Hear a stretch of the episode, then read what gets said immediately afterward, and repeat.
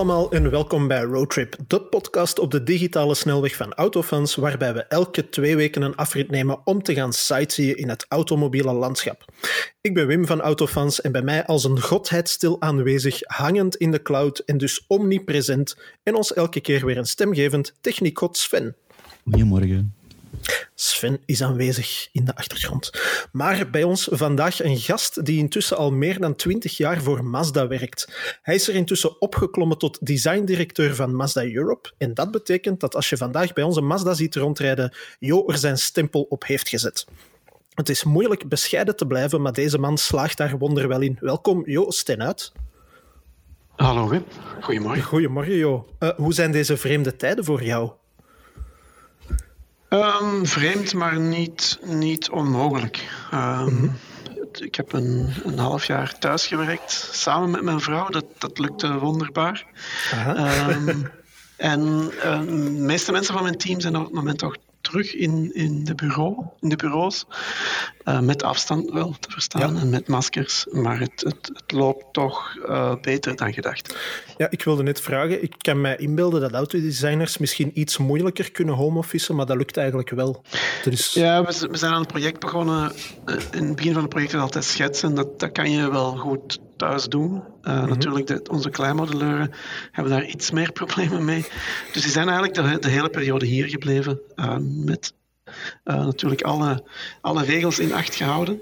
Mm-hmm. maar het, het, loopt eigenlijk. En, en ook, we doen ook veel digitaal modelleren. Dus dat kan je ook gedeeltelijk van thuis doen. Dus, ah, ja. ja. Nu, ik vraag mij meestal nogal, uh, nogal klassiek aan de gasten van hoe de autocarrière voor hen begonnen is. En heel, va heel vaak krijg ik dan te horen dat ze van kleins af al een fascinatie voor auto's hadden. Dat ze vaak ook al meer automerken konden opnoemen dan dat ze andere woorden konden uitspreken. Uh, ja, was dat voor jou ook zo? Ik zie je al instemmend knikken. Dus, uh... Ja, dat was inderdaad zo.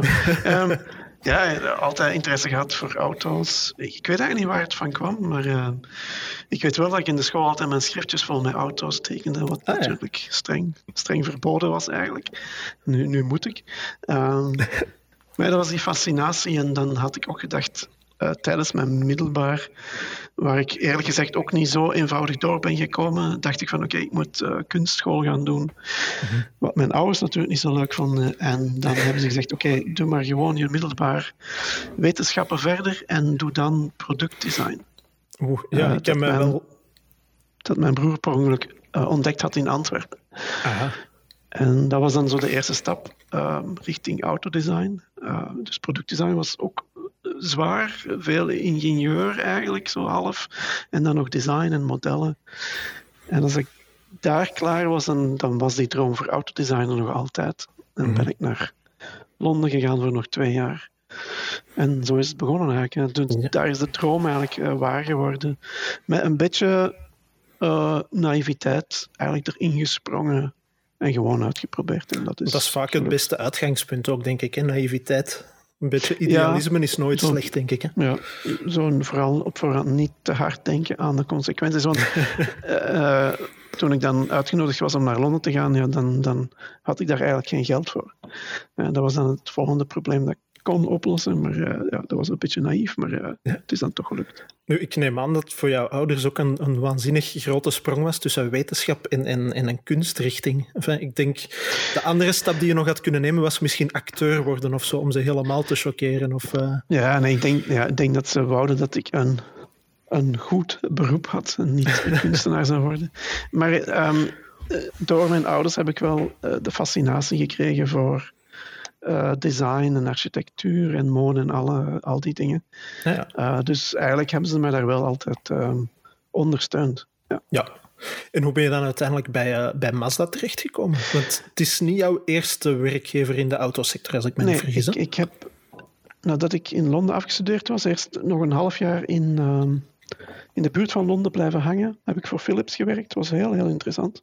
Mm -hmm. dat was eigenlijk om, om wachtend op een job in de auto-industrie.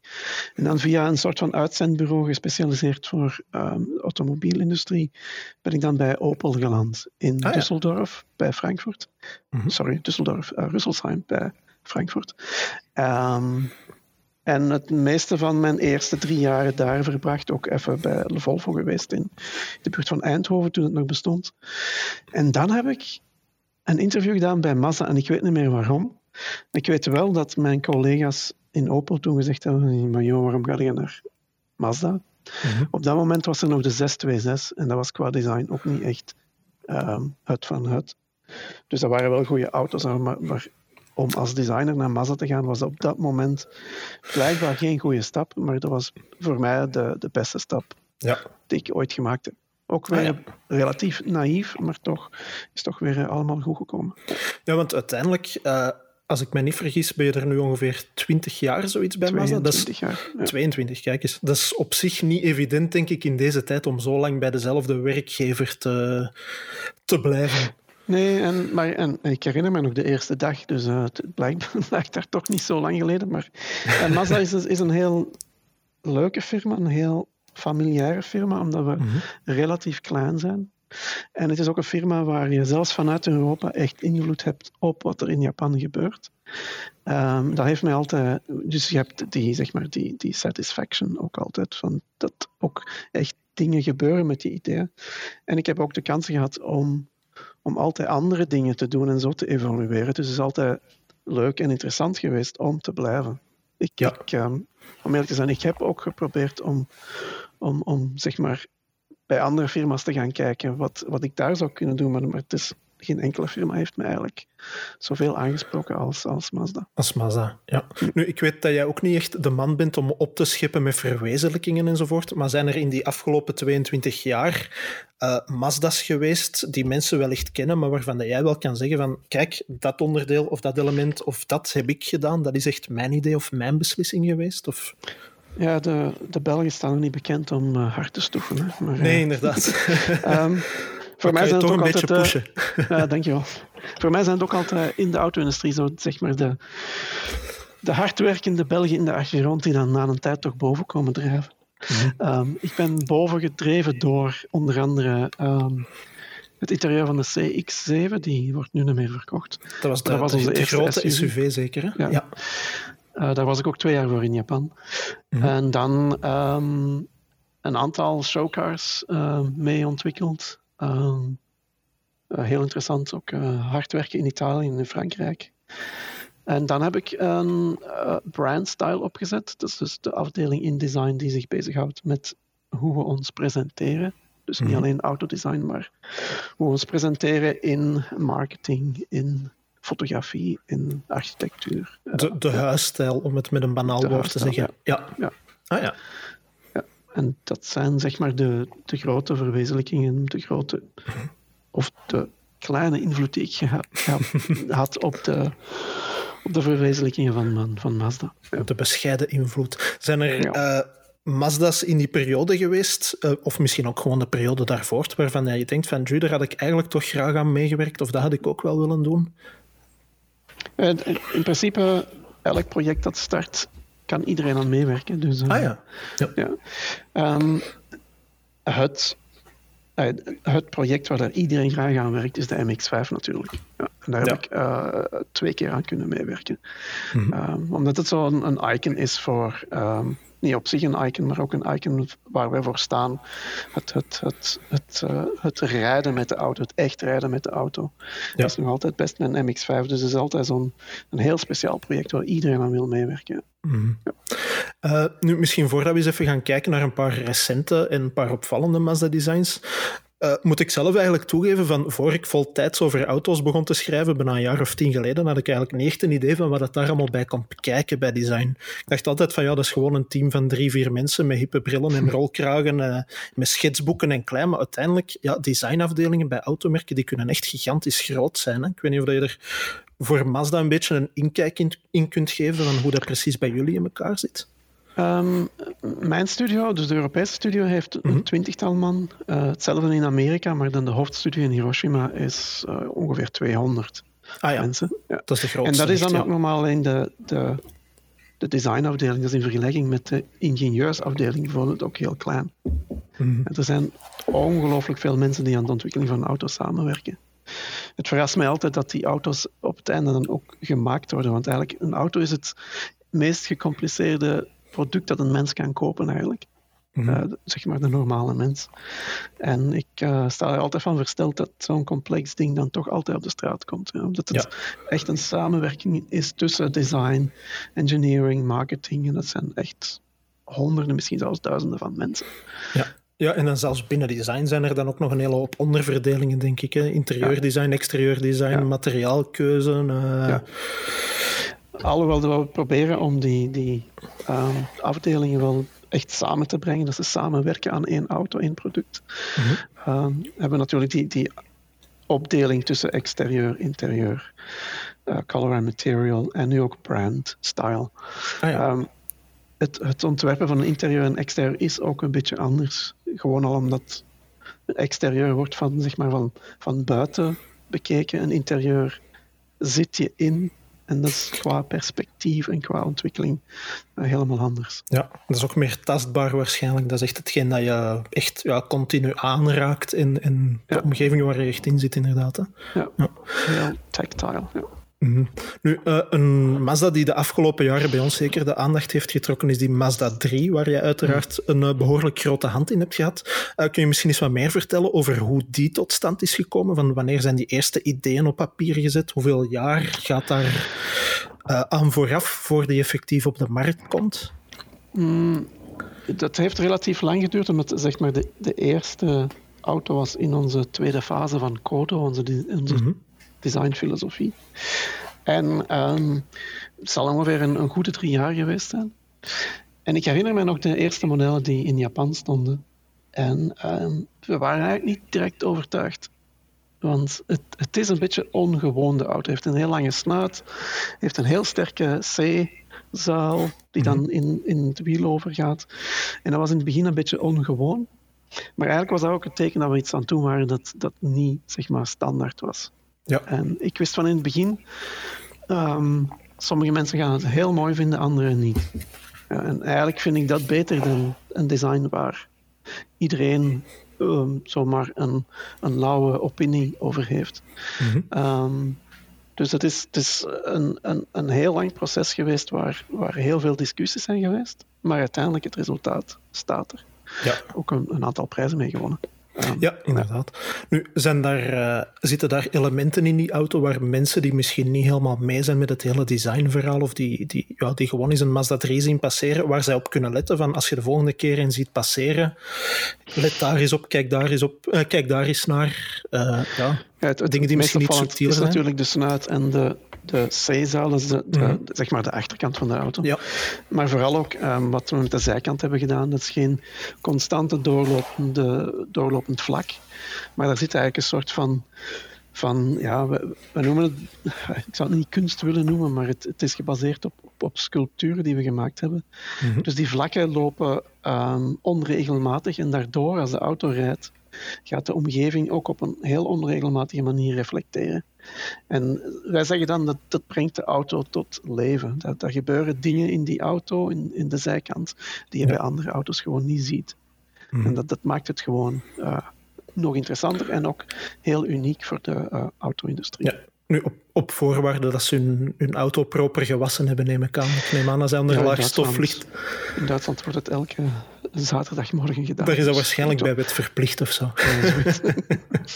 uh, nu, er bestaat een vijfdeurs natuurlijk van die Mazda 3. Er bestaat ook een sedan die qua ontwerp iets klassieker is. Uh, ja. Wat is het idee daarachter? Want, want, ja, het verschil tussen die twee is eigenlijk relatief groot vanuit designstandpunt, denk ik. Hè?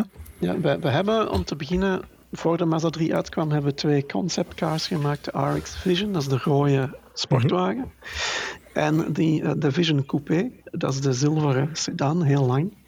En eigenlijk hebben we ons gebaseerd voor de, de Mazda 3 met de, uh, de hatchback, hebben we ons gebaseerd op de RX Vision, heel sportief. Mm -hmm. En voor de sedan hebben we ons gebaseerd op de Vision Coupe. Heel klassiek, maar heel modern ja. en mooi. Um, omdat we echt uh, duidelijk het zijn allebei Mazda 3's, maar we wouden uh, duidelijk verschillende karakters hebben in de hatchback en in de sedan. En dat is mm. ons wel echt gelukt. Sedan zie je maar heel weinig, uh, omdat Europa vooral hatchback uh, ja. markt is. Maar telkens als ik een sedan zie, ben ik toch onder de indruk. het is zeg maar maar een sedan en, en relatief klein, maar ik vind het heel indrukwekkend mooi. Ja. Ja, wel, ik moet zeggen, ehm, ik heb het nog altijd wel voor sedans. Dat is een, dat is een koetswerkvorm die in Europa de laatste tijd een beetje in 19 mhm. onminis of ja, in de vergeethoek is geraakt, maar die wel ja, veel minder populair is dan vroeger. Maar ik had dat ook bij de vorige Mazda 3, die vond ik als sedan eigenlijk ook ja, echt wel iets hebben wat ja, mhm. niet veel mensen blijkbaar helaas dachten. Maar... We hebben ook niet... Sommige merken maken een hatchback en dan mhm. daaruit een sedan. En soms lukt dat niet echt. En bij ons hebben we echt de hatchback en de sedan zeg maar, apart ontwikkeld. Ja nogmaals, om echt een volledig ander karakter te hebben en ook ervoor te zorgen dat allebei juist gebalanceerd zijn, er ja. echt goed uitzien. Ja, het is, het is niet zoals die modellen die heel vaak in Oost-Europa worden verkocht, zo de, de Clio's met de koffer. En, uh, ja, ja, ja, heel gek. Het is, wel, het is dat heel af en toe zitten die hier ook opduiken, maar uh, ja, dat blijft altijd een beetje er heel vervormd uitzien. Hè. Nu, um, als ik mij niet vergis, is er ook nog nooit een, een breakversie van de Mazda 3 geweest. Nu, ik neem aan dat dat in, omdat ja, voor Europa...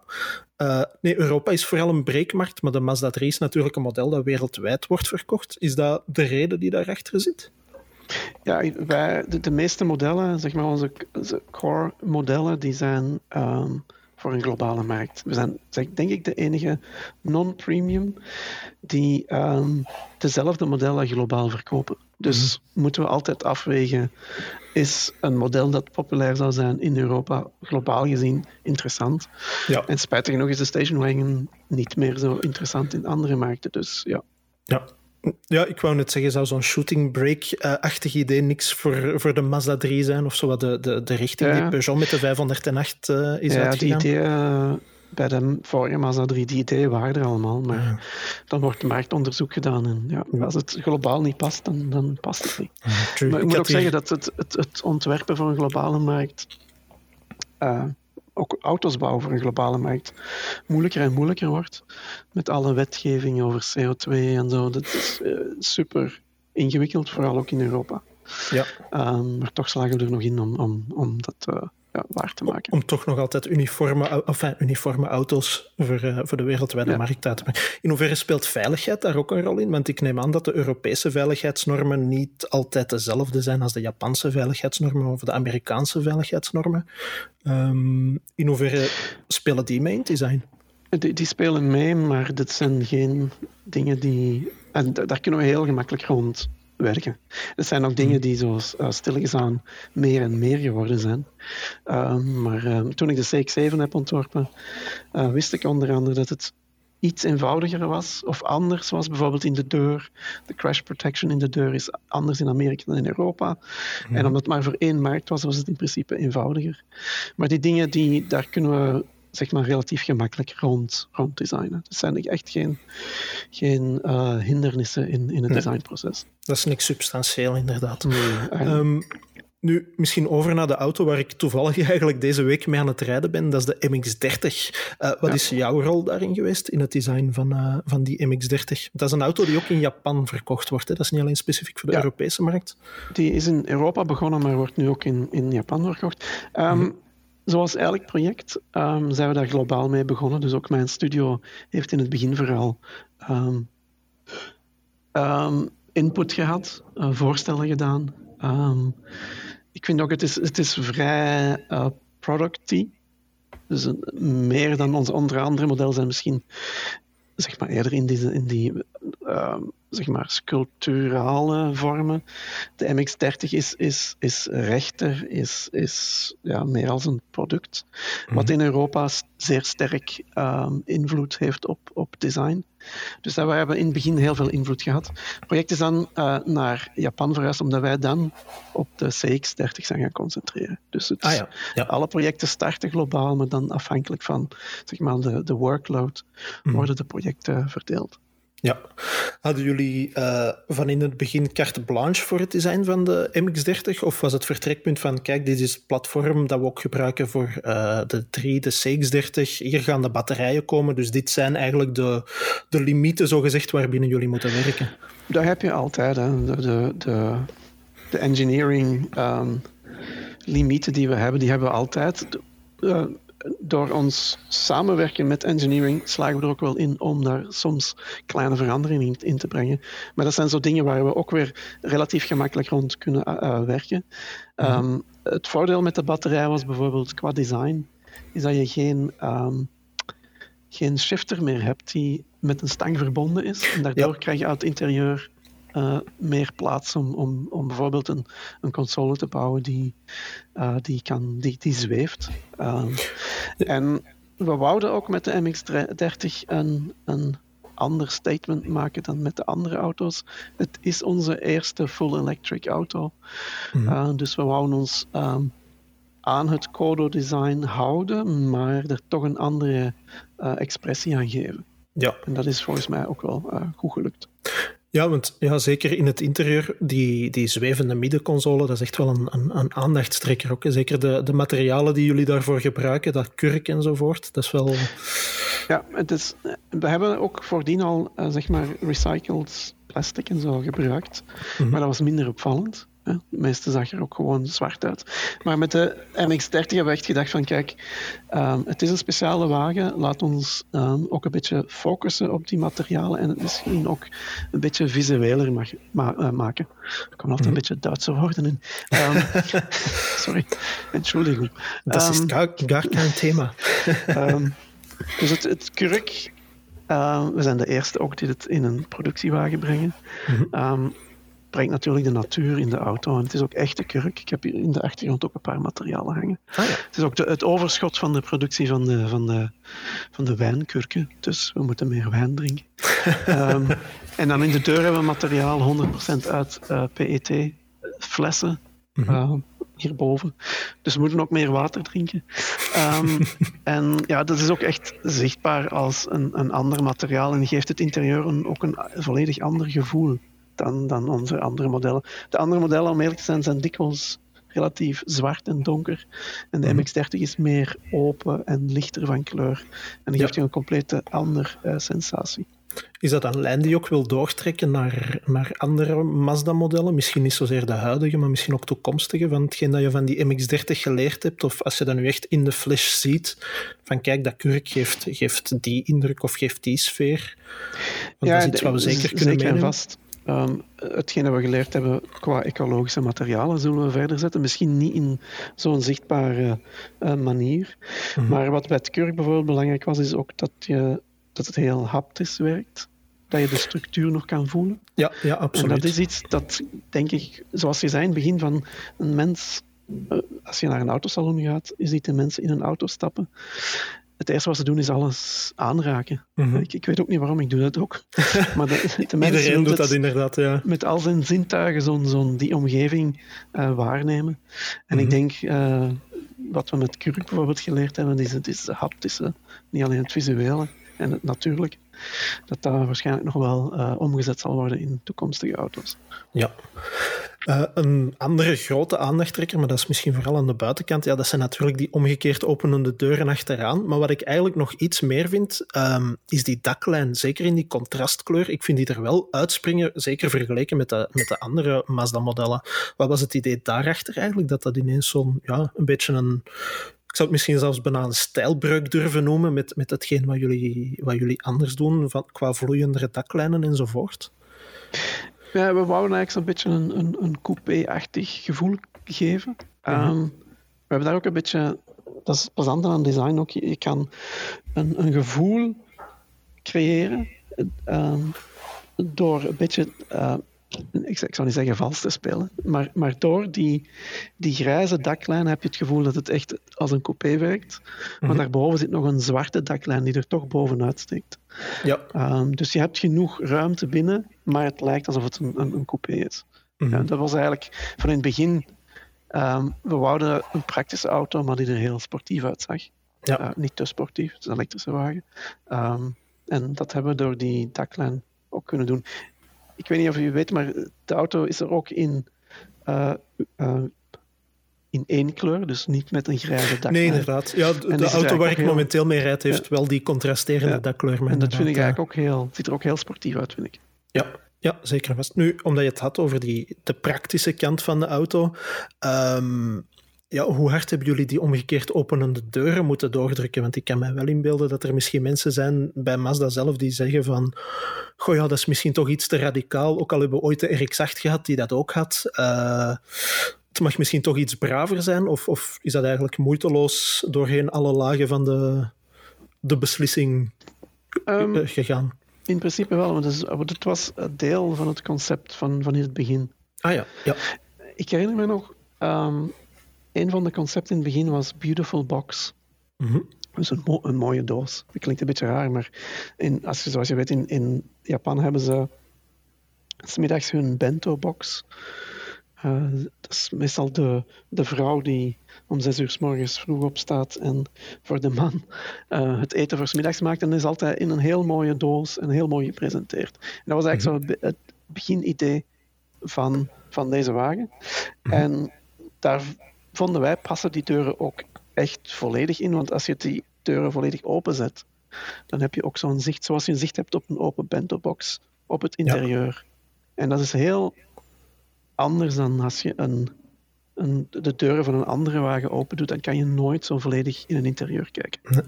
Ik heb ook veel interieurs ontworpen, dus voor mij was het natuurlijk ook leuk om, om dan de mogelijkheid hebben om het interieur ook in zijn, zijn volledigheid zo te kunnen zien. Ja.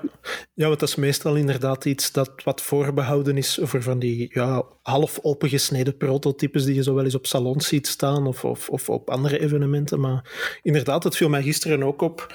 Ja, als je die deuren zeker ook aan beide kanten volledig openzet, ja, je kijkt er het is gewoon... een beetje zoals... Uh ik stel me zo'n zo'n oud huis voor met grote hoge deuren en dan je doet die deuren open. En dan heb je zo ja, wel, wow. inderdaad. Zo echt het, de, de, de, grote deuren inderdaad, die je zo mm. met twee handen open moet doen. Ja, dat klopt. Ja. Nu, omdat je het over die Bento-box had, daar sta ik misschien ook niet altijd bij stil, maar ja, het, het, de, de, de, inspiratie die jullie halen voor, voor nieuwe ontwerpen, ja, dat hoeft niet altijd automobiel gerelateerd te zijn natuurlijk. Hè? Is het ook niet meer... Also, bij Mazda halen heel veel inspiratie uit Japan. Mm -hmm. um, voor de Japanners zelf is dat niet altijd zo spannend, want ja, dat is hun cultuur. Ja.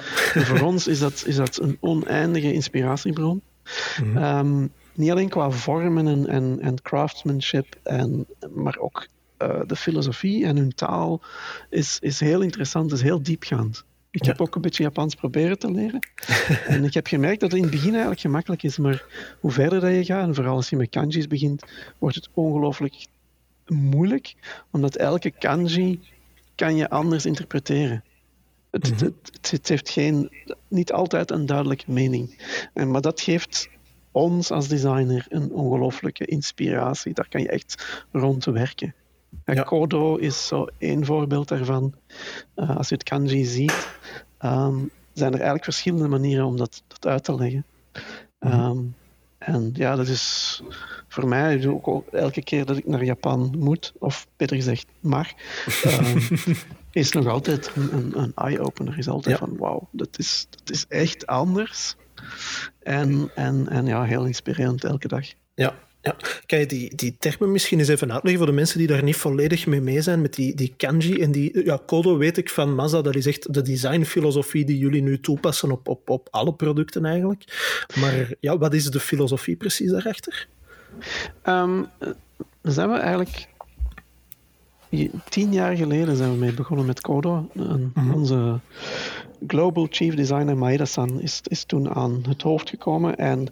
Um, die kwam met Kodo. En Kodo, zeg maar, vertaald, de kanji vertaald, is soul of motion.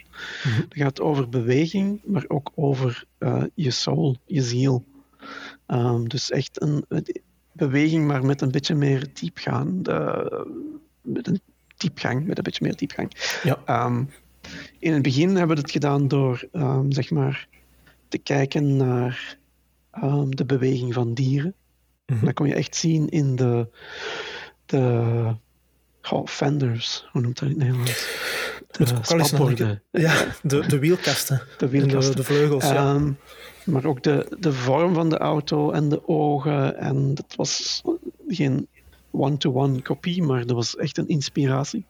Maar mm. in de fase, de tweede fase dat we nu zijn, zijn we eigenlijk onszelf gaan inspireren um, door uh, sculpturen te bouwen. Um, door onze modelleuren die echt zo kunstwerken gemaakt hebben. Ja. En in principe hebben we ons, ons via de Japanse cultuur zelf gaan inspireren. Mhm. Heel dikwijls in designprocessen worden er imageboards gemaakt mhm. met, met producten en, en sculpturen en uh, beelden die een, een designer inspireren om een bepaalde vorm te creëren. Dat doen wij nu veel minder, maar we creëren onze eigen sculpturen. Dus eigenlijk nog zeg maar een stap verder. We creëren onze eigen inspiratie. Mhm. En daardoor kan je dan ook uh, uniek, um, uniek zijn. Ja. Ja, die, die, die filosofie bij Mazda, dat is ook iets wat mij altijd wel opvalt. Jullie houden daar heel hard aan vast, hè? Aan, aan, aan de filosofie achter die auto's. En dat is ook iets wat in jullie, in jullie huisstijl, waar jij dan ook uh, aan meewerkt, heel hard naar voren komt. Niet alleen die Kodo natuurlijk, uh, maar er is ook, ja, de, als ik het correct uitspreek, de Jinba Itai, de, de eenheid tussen uh, horse en rider dat blijft, ja, dat zijn echt dingen die voor Mazda ja, toch heel prioritair zijn, hè? Die, die ideeën. Ja, en dat zie je ook in, in vooral het in interieurontwerp. Een MX-5 is echt gefocust op de um, driver. Mm -hmm. ook de, de manier waarop het interieur in het exterieur over, gaat en zo. Um, ja. dat, dat, dat, we kunnen daar uren over babbelen, maar het, de beste manier is het om, om die auto te rijden. Dan, dan snap je het ook direct. Mm uh, dat is voor ons heel belangrijk. Ja. Um, en dan de rest van de vraag ben ik al vergeten. Dus, eh, nee, dat die filosofie inderdaad voor jullie heel belangrijk is. Hè? Dat die zo ook in jullie huisstijl naar voren komt. Dat zijn dingen die je ook gewoon op de website van de klantenwebsite van Mazda kunt terugvinden. Het valt mij altijd op dat dat... Ja, er zijn niet veel merken die dat doen, die echt... Ja, en, en we zijn daar ook op, dagelijkse, eh, op een dagelijkse manier mee bezig. Dus, mm We hebben mensen van andere firma's kunnen binnenhalen. En die, die kwamen na zes maanden naar mij en die zeiden van, joh, maar dat is wel ongelooflijk, jullie code of filosofie, jullie werken daar ook elke dag mee. Hè? Mhm. niet, niet dat we proberen iets cool te maken en nadien met marketing proberen te verkopen, maar we hebben bijna dagelijks discussies over code en hoe het moet evolueren. Ja. En, en we maken het ons ook zelf moeilijk door niet bijvoorbeeld Mazda 3 zijkant populair heeft prijzen gewonnen, om dat gewoon op de volgende auto ook te kopiëren. Maar de volgende auto moet een andere expressie, ook gebaseerd op Kodo, hebben. Ja. En dus daardoor maken we het ons moeilijk door elke auto ook zeg maar iets anders te, te gaan ontwerpen. Mhm. de, de, filosofie is dus dezelfde, maar de uitwerking is voor, voor elke auto afzonderlijk. Het is een, filosofie en, en heel dikwijls is een filosofie, zoals ook kanji's, kan je dat op verschillende manieren interpreteren. En daarom mhm. is een MX-30, wat eerder productdesign is, voor ons ook Kodo. Ja. Er zit ook die, die beweging in en vooral ook de, de simpliciteit die we, die we nu um, vooral gebruiken. Mhm.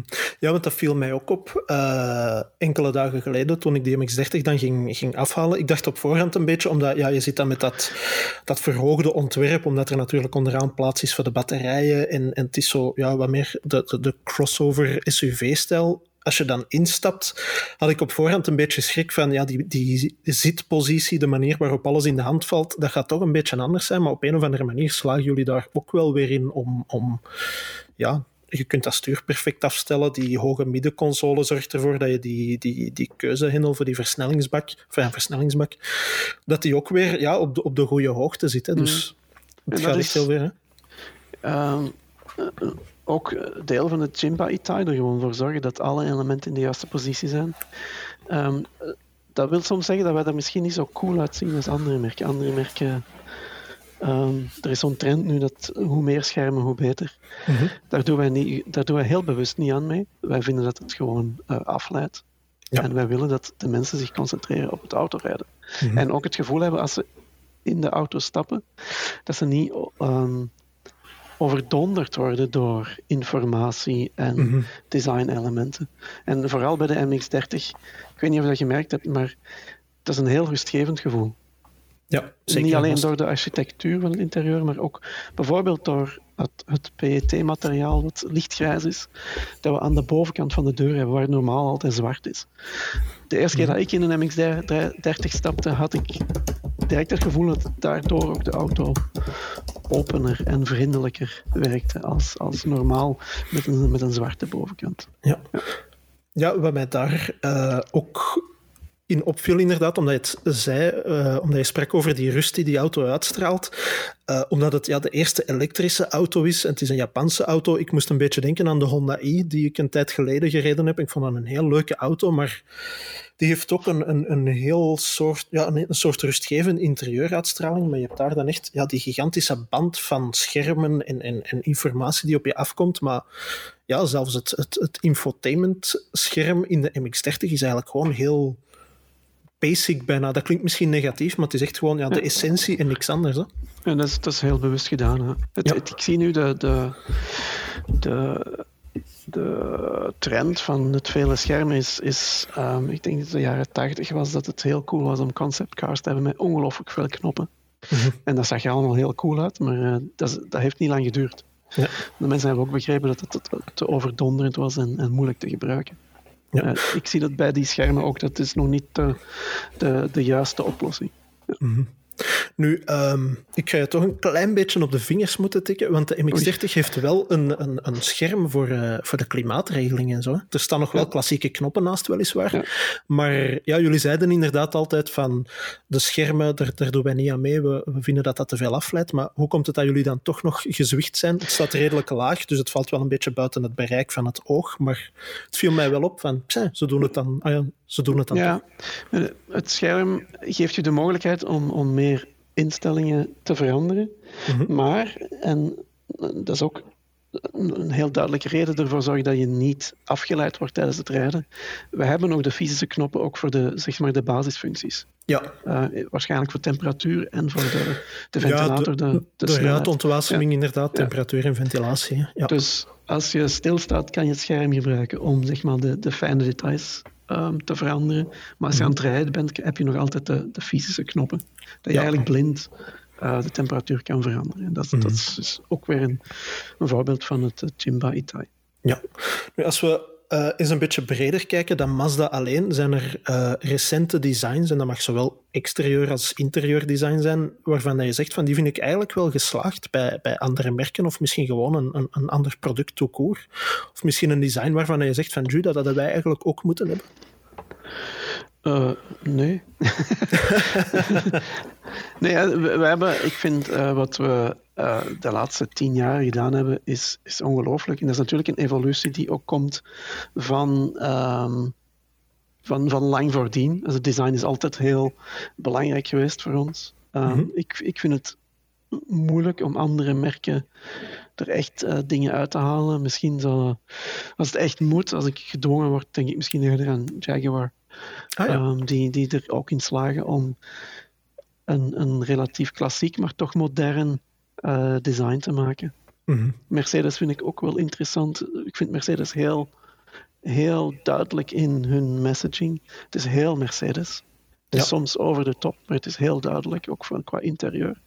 Mm -hmm. uh, en ik zie bijvoorbeeld bij andere Duitse merken dat ze blijkbaar zo'n beetje in de problemen zitten om zeg maar um, heel duidelijk uh, ontwerp te maken. Dus mm -hmm. blijkbaar een aantal merken die zo'n beetje verloren zijn. Ja. Die echt aan het zoeken zijn op het moment. Uh, mogen we de olifant in de kamer benoemen? Of, uh... ja. nee, want dat was eigenlijk mijn tweede vraag. Zijn er, zijn er merken of, of modellen of, of dingen waarvan je afvraagt van ja, wat, heb, wat heeft hen in godsnaam bezield om, om, om daarmee op de proppen te komen? Maar in, in het algemeen, als, als ik aan die Duitse merken denk, maar ook aan een aantal uh, Franse merken, mm -hmm. is er blijkbaar zo'n trend van uh, hoe meer elementen, hoe beter. Uh, nog meer chrome elementen, nog meer design-elementen. Um, dat vind ik geen echt interessante trend. Dat, ja, dat is zo'n beetje proberen trendy te zijn. Uh, soms ook een beetje fake, niet, niet echt authentisch. Mm. Um, dus ja, daar, daar ben ik geen grote fan van. Ja. Zodat wij bij Mazda ook eerder gaan voor een, een, een, design met zo weinig mogelijk elementen. Is niet, is niet eenvoudig, klinkt eenvoudig, maar is eigenlijk heel, heel moeilijk. Mm -hmm. um, ook en vooral omdat uh, een eenvoudig design, hebben we gemerkt, ook globaal heel goed aankomt. Ja. ja. En waarschijnlijk ook duurzamer is. Iets dat langer ja, fris inderdaad. zal blijven ook. Ja. ja. Ik vergelijk het altijd met, met uh, een Apple iMac mm -hmm. en een PC. Ik heb mijn iMac al tien jaar, ziet er nog altijd goed uit. Ja. Als het een PC was geweest, was die al lang weg geweest. En in Mhm. die zin is het dan ook zeg maar ecologischer. Ja, omdat een, als een design zeg maar tijdlozer is, dan ga je het ook langer gebruiken. Mhm. En, en achter het design zelf zijn er designers eh, waarvan dat je vindt van ja, die zijn eigenlijk heel goed bezig. Dat zijn misschien wel namen om in de gaten te houden. Of, eh, Oh, ik ken, ik ken wel weinig jonge designers. Ehm, of misschien gewoon ja, gevestigde namen waarvan je zegt van ja, die zijn eigenlijk al, die blijven consistent heel mooie dingen afleveren. Ja, voor mij, iemand die veel invloed heeft gehad op, op eh, wat ik mooi vind of interessant vind, is Dieter Raams. Een Duitse designer die, die niet meer werkt, maar hier nog wel in de buurt woont. Mhm. Die heel veel voor de firma Brown heeft gedaan Ah ja. in de jaren 15, 60. En waar, om, om eerlijk te zijn, eh, Jonathan Ive ook veel van zijn mosterd is gaan halen. Ehm, maar ook weer omdat ehm, wat eh, Dieter Raams toen heeft gedaan, ook zo'n zeg maar uniform goed design was. Eerder de Duitse versie van, van Pure Design, eh, waar wij meer de Japanse versie hebben. Ehm, en dat is voor mij altijd een toonbeeld. Ik heb ook een grote verzameling van Brown spullen. Ja. Eh, te groot, zegt mijn vrouw. Eh, maar Dat is altijd het- met verzamelingen. Hè. Ja, eh, er is altijd iemand in huis die vindt dat het te veel is. Eh, Ja, inderdaad. Ehm, ik ben er ook mee gestopt met te verzamelen, omdat ik denk dat ik ook al alles heb. Ehm, maar het is ja, niet onder lichte dwang. Dat is zo'n beetje voor mij een, een goeroe. Ja. Ja. Eh, wat ligt er eigenlijk de komende jaren nog in het verschiet? Eh, Misschien ook gewoon qua uitdagingen, want ja, jullie zijn ook heel sterk bezig natuurlijk met die filosofische kant eh, van het design. Van, er zijn een hele hoop trends of, of, of invloeden of, of ja, uitdagingen die echt op tafel liggen, die wel een invloed kunnen hebben op autodesign. Wat, wat zijn daar echt de, de grote uitdagingen in? Misschien voor Maar Mazda, maar misschien ook in het algemeen voor, voor auto's. Ja, voor auto's in het algemeen is, is zeg maar de, de verandering van, van verbrandingsmotoren naar EV en ehm, de, stap ertussen is, is, is elektrisch ook de, de, de finale oplossing, weten we eigenlijk ook niet. Dus een beetje onzekerheid. Mhm. Het is vooral in, in de, zeg maar de technologieafdeling. Eh, qua design, ja, ehm, we moeten ons ervan bewust zijn dat er meer en meer goed design komt, bijvoorbeeld ook uit, uit China. Ja. En zelfs uit Amerika. Ehm, ja, dus, dus de concurrentie wordt groter. En, en hoe kan je in die grote concurrentie dan toch nog opvallen zonder te gek te doen? Ja. Op een globale markt. Dat is voor ons, denk ik, de, de grootste uitdaging. Mhm. Ehm, en ook, ja, ik vind ook ja, altijd heel spannend. Ehm, we werken natuurlijk al aan de volgende generatie van Codo. Ehm, wat nemen we mee? Laat, wat, laat, wat laten we achter? Hoe, hoe evalueren we? Dat zijn altijd grote discussies. Ja. En dat is altijd heel spannend, omdat je weet dat er iets niet, nieuw gaat komen, maar ook spannend dat je eigenlijk niet weet waar je gaat eindigen. Eh, dat is nu zo'n een, een fase waar, we, we nu in zijn. Ja. Eh, in de heel nabije toekomst, want ja, het is natuurlijk dit jaar jullie 100-jarige bestaan, niet zozeer als autofabrikant, maar wel als de naam Mazda. Eh, maar ja, het is natuurlijk dit jaar ook een beetje een, een, een feest in mineur. Eh, zijn daar nog plannen voor om dat misschien in uitgesteld relais een beetje te vieren? Of, of om dit jaar dan toch nog al het mogelijke te doen om het, om het zoveel mogelijk in de schijnwerpers te zetten? Ja, dit jaar hebben we toch heel veel digitaal moeten doen. Er waren inderdaad grote feesten ehm, al georganiseerd in Japan, ook in Europa. Dat is natuurlijk allemaal spijtig nog niet kunnen doorgaan. Ehm, in België heb je natuurlijk het, ehm, het museum in Brussel. Uh, Auto nu World, Ja. Ja, waar Auto World. Waar een heel mooie tentoonstelling is eh, over de geschiedenis en ook over de rallygeschiedenis, waar ik om eerlijk gezegd niet zoveel van wist. Uh, maar werd hoog interessant. Um, maar ja, ik denk dat we volgend jaar een beetje gaan uh, inhalen. Volgend jaar worden er ook een aantal zeer interessante producten voorgesteld. Dus uh, we gaan ja. heel, heel positief verder. Het is natuurlijk voor iedereen hard.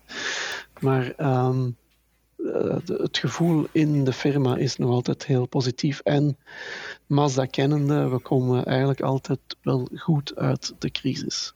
Ja. Dit is wel een grote crisis, maar ook daar zie ik toch uh, echt een lichtpunt uh, aan het eind van de tunnel. Ja, nu over die zeer interessante projecten. Uh, ik, ik ga het zelfs niet meer vragen, want ik, ik neem aan dat je er toch niks over mag zeggen. Voilà, maar kwestie van de, het commentaar van de luisteraar zal een beetje voor te zijn van waarom vraag je daar niks over. De ervaring ja, leert natuurlijk... mij dat dat hoogst top secret is. Hè? Ja, het is alles top secret. Ehm, qua technologie zijn er een aantal dingen al verteld, mm. maar die, qua design nog niet. Dus uh, het wordt heel, een heel spannend jaar. Ja, heel interessant. Ja. Alright. Jo, dan uh, hebben wij nog een klassieke afsluiter ondertussen in deze podcast. Dat is een rubriekje dat ik de defenestratie heb genoemd. Dat is uh, de traditionele afsluiter. ik leg je altijd een dilemma voor tussen twee mild irriterende zaken, want uiteindelijk is er niks meer irritant dan milde irritatie. Trump en Biden dat had gekund eigenlijk op deze dag, maar uh, daar weten ze, denk ik, als ik de laatste berichten mag geloven, in de VS ook nog niet veel meer over.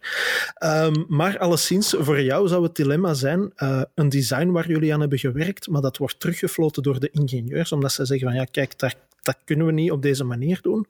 Of een design dat teruggefloten wordt door de boekhouding, omdat zij zeggen van ja, als we het op die manier gaan moeten doen, dan wordt het veel te duur en dan uh, overshoot het een beetje het uitgangspunt van het project. Ja, moeilijk, hè? Ja, dat had hij ook gezegd. Moeilijk ging zijn. dat was de bedoeling. Um, maar, mijn, mijn, mijn, eerste reactie zou zijn, ja, de boekhouders natuurlijk. Uh, die, um, met ingenieurs hebben we sowieso altijd een, een relatief goede band. Mm -hmm. Dus daar slagen we er meestal toch wel in om, om dingen nog te veranderen. Ja. Boekhouders zijn heel belangrijk. En als je zo'n zo'n project maakt, ik weet als ik met de CX7, dan zijn er ongelooflijk lange lijsten met alle elementen. Dingen die een euro kosten, die dan te duur zijn, die eruit worden gehaald. Dus dat is mhm. heel belangrijk om hoge kwaliteit auto te brengen, maar er toch voor te zorgen dat je daar uh, genoeg winst mee kan maken. Ja. Maar als ik moet kiezen tussen ingenieurs en boekhouders die eruit moeten, dan zou ik toch eerder aan de boekhouders denken. Dan mogen de boekhouders vakkundig het raam uit. ja. Alright, Jo, dan rest er mij eigenlijk alleen nog maar één ding. En dat is jou geweldig hard te bedanken voor de tijd die je vandaag voor ons wou vrijmaken. Graag gedaan. En dan uh, rest er mij ook nog de luisteraars en via YouTube de kijkers te bedanken uh, voor iedereen die ook deze keer weer heeft geluisterd. En ja, over twee weken zijn wij er terug met een nieuwe aflevering van Roadtrip. Bedankt en tot over twee weken. Dankjewel. Salut.